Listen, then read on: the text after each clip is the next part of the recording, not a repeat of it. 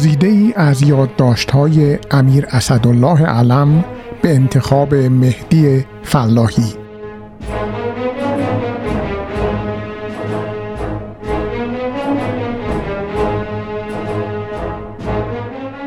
پنجشنبه دوی بهمن 1354 صبح شرفیاب شدم.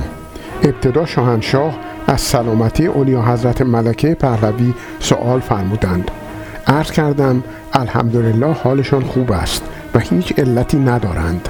تنها به علت مسافرت والا حضرت شاه دخ شمس و علل روحی و عصبی و فرط علاقه که به ایشان دارند دیروز به این حال افتاده بودند.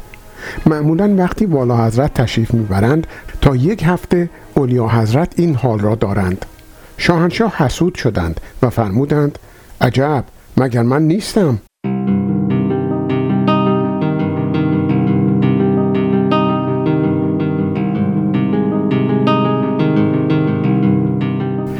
کردم. عرض کوچک و مزهکی دارم. اجازه میفرمایید عرض کنم؟ فرمودند چیست؟ عرض کردم هنگ تعلیماتی بیرجند نزدیک مزرعه غلام در بیرجند شوکت آباد چاهی حفر می کند که قنات مرا خواهد خشکاند در صورتی که چنین احتیاجی ندارند. فرمودند فوری دستور بده موقوف کنند. در آخر عرض کردم که اننبرگ دیشب آمد.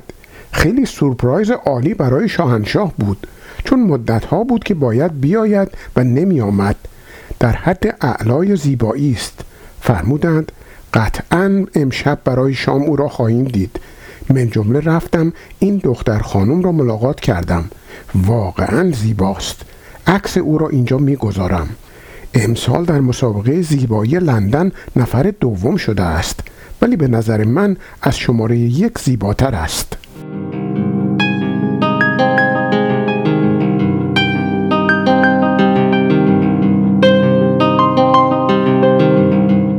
جمعه سه بهمن 1354 دو ساعتی تنها سواری کردم. افکار پیچیده دور و درازی می کردم ولی مطلبی که مرا بیشتر تحت تأثیر داشت مذاکراتی بود که دیشب با عبدالمجید مجیدی رئیس سازمان برنامه و بودجه داشتم. چون چند تا پروژه مورد علاقه شاهنشاه را باید با او مذاکره می کردم دیشب به منزل من آمده بود و به صورت وحشتناکی از کمی پول و هدر داده شدن پول در گذشته سخن می گفت که بی نهایت ناراحتم کرد. یعنی وضع به طوری است که قاعدتا باید به انقلاب بیانجامد. اولا بودجه امسال را با 25 میلیارد تومان کسری بستند ثانیا آنقدر پول هدر دادهاند چه در پروژه های بی سمر چه در خریدهای بی سمر از جمله چهار هزار کامیون که نه راننده و نه راه برای آن موجود است. چه در خرید گندم و مواد غذایی چه در خرید شکر که واقعا انسان شاخ در می آورد. و از همه با تر این که می گفت من که رئیس سازمان برنامه هستم از اغلب این مخارج تا پس از تهیه آنها هیچ گونه خبری نداشتم. قرضهای به دولتهای خارجی که خود فصلی علاهده است و رقمی است در حدود دو میلیارد دلار. من تردید ندارم که این جهان وطنان به شاه و کشور خیانت کرده و ما را به روزی انداختند که ناچار باید در جنگ نفت و اضافه قیمت نفت تسلیم شویم. من تردید ندارم که این مسائل را از شاهنشاه مخفی داشتند و هنوز هم خاطر مبارکش آگاه نمی باشد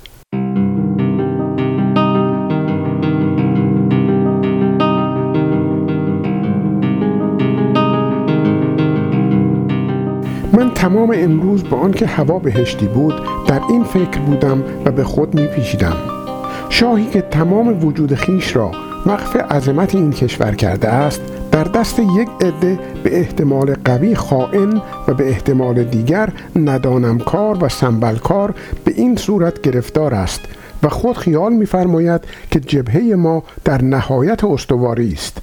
به خاطر دارم در سوم شهریور 1320 وقتی خواستند توبهای ما در آبادان به طرف کشتی های انگلیسی شلیک کنند معلوم شد از تدارکات ارتش گلوله با کالیبر دیگر کوچکتر یا بزرگتر برای آن توپ ها بردند ممکن است بیچاره مجیدی شخصا در جریان امر نباشد. چنان که می گفت از خیلی از تعهدات تا بعد از تعهد بی اطلاع بوده است.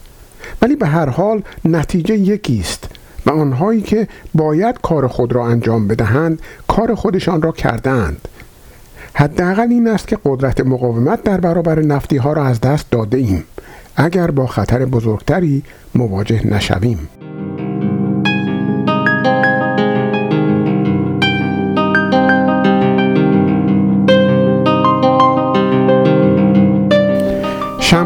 چهار بهمن 1354 عرض کردم آیا شاهنشاه وضع روشنی از اوضاع اقتصادی کشور به دست دارند؟ فرمودند البته دارم عرض کردم آیا به عرض مبارک رسیده که ممکن است احیانا بعضی پروژه های ما که با خارجی ها داریم در اثر ندادن پول به حکمیت بین المللی و آبروریزی برسد؟ فرمودند فکر نمی کنم عرض کردم بلی این امکان هست قدری تحمل فرمودند عرض کردم شاهنشاه مطمئن هستند که گزارشاتی که به عرض میرسانند کاملا واقعی و درست و صادقانه است و کسی خلاف عرض نمی کند؟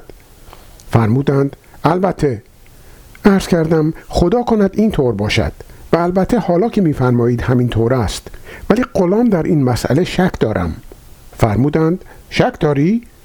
عرض کردم چون با تجربه هایی که اندوختم مرد بسیار بدبینی شدم شک می کنم و وظیفه خودم می دانم که در این ماجرای سنگین درگیری با نفتی ها گرچه ممکن است بسیار دیر باشد خاطر مبارک را از آنچه خودم فکر می کنم آگاه سازم.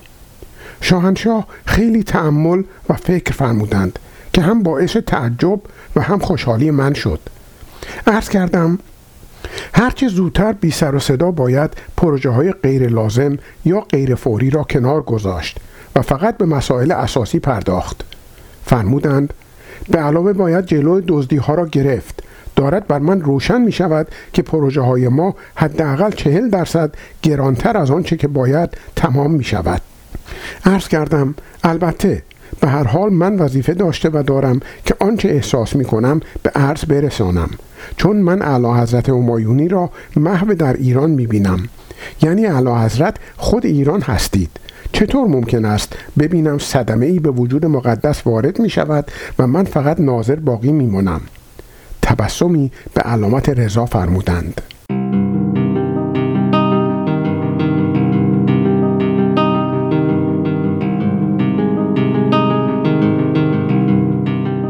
سر شام رفتم. مطلب مهمی گفتگو نشد جز آنکه حکم اعدام تروریست ها را صادر فرمودند. منهای یک نفر. من خیال کردم این یک نفر زن است. فرمودند نه آدمکش آدمکش است. چه زن باشد چه مرد. و درست میفرمایند.